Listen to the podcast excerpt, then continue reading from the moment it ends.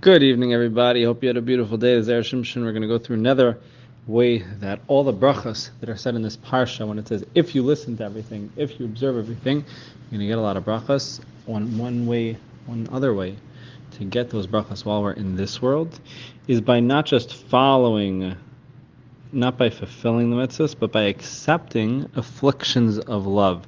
So Hashem gives us all um, our challenges right? Everyone has their own set pekla, everyone has their own challenges.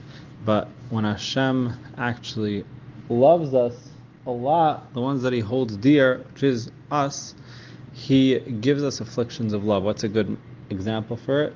When you put salt on a meat, the salt actually brings out the flavor. It sweetens the meat, even though the salt eating it on its own is salty, when you add it to the meat, it makes the meat more flavorful. It adds sweetness to it. So us too, everyone needs a certain amount of cleansing, and Hashem gives us certain afflictions. Now, if we accept those, we understand that it's coming from Hashem, that it's from a good reason. That's going to give us brachas in this world. It's going to give us brachas in a very simple sense. Also, is that once you realize something is for your own good, it's we stop questioning it, we stop trying to fight it, we just accept it and that also helps it move on faster. It doesn't stay with us. That's what solves the actual affliction by accepting it and realizing it's from love and making any changes that need to be made.